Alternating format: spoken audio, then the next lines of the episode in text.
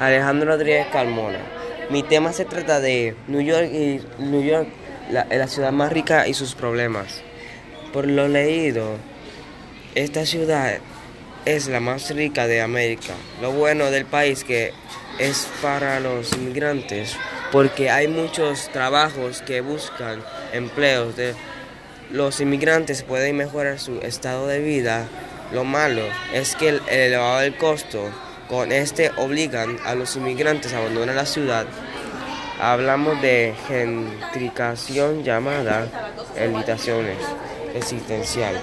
Este deja a la ciudad menos alcance a los residentales que intentan atraer personas que puedan pagar el nuevo costo de la vida del lugar del barrio, como Harley y el Nano Grange están experimentando problemas económicos.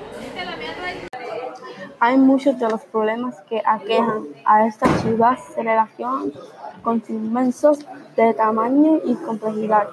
Además que uno de estos, la gentrificación, llamada también la edificación residencial.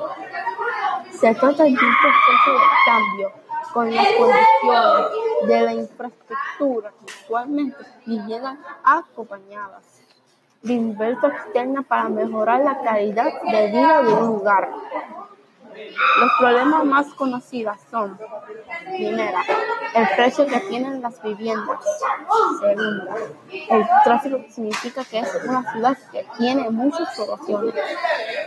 Tres, la, la contaminación. Cuatro, la delincuencia. Y la última, es la marginación social en algunos grupos.